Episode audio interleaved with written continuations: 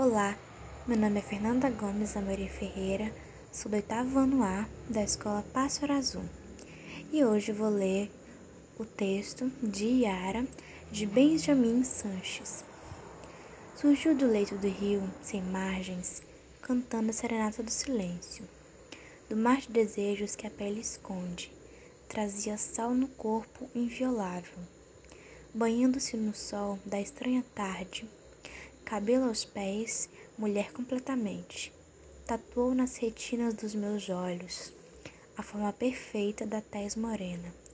Com a lâmina dos raios penetrantes, aerando fortemente as minhas carnes, espalhou sementes de dor e espanto, deixando-me abraçado à sua sombra.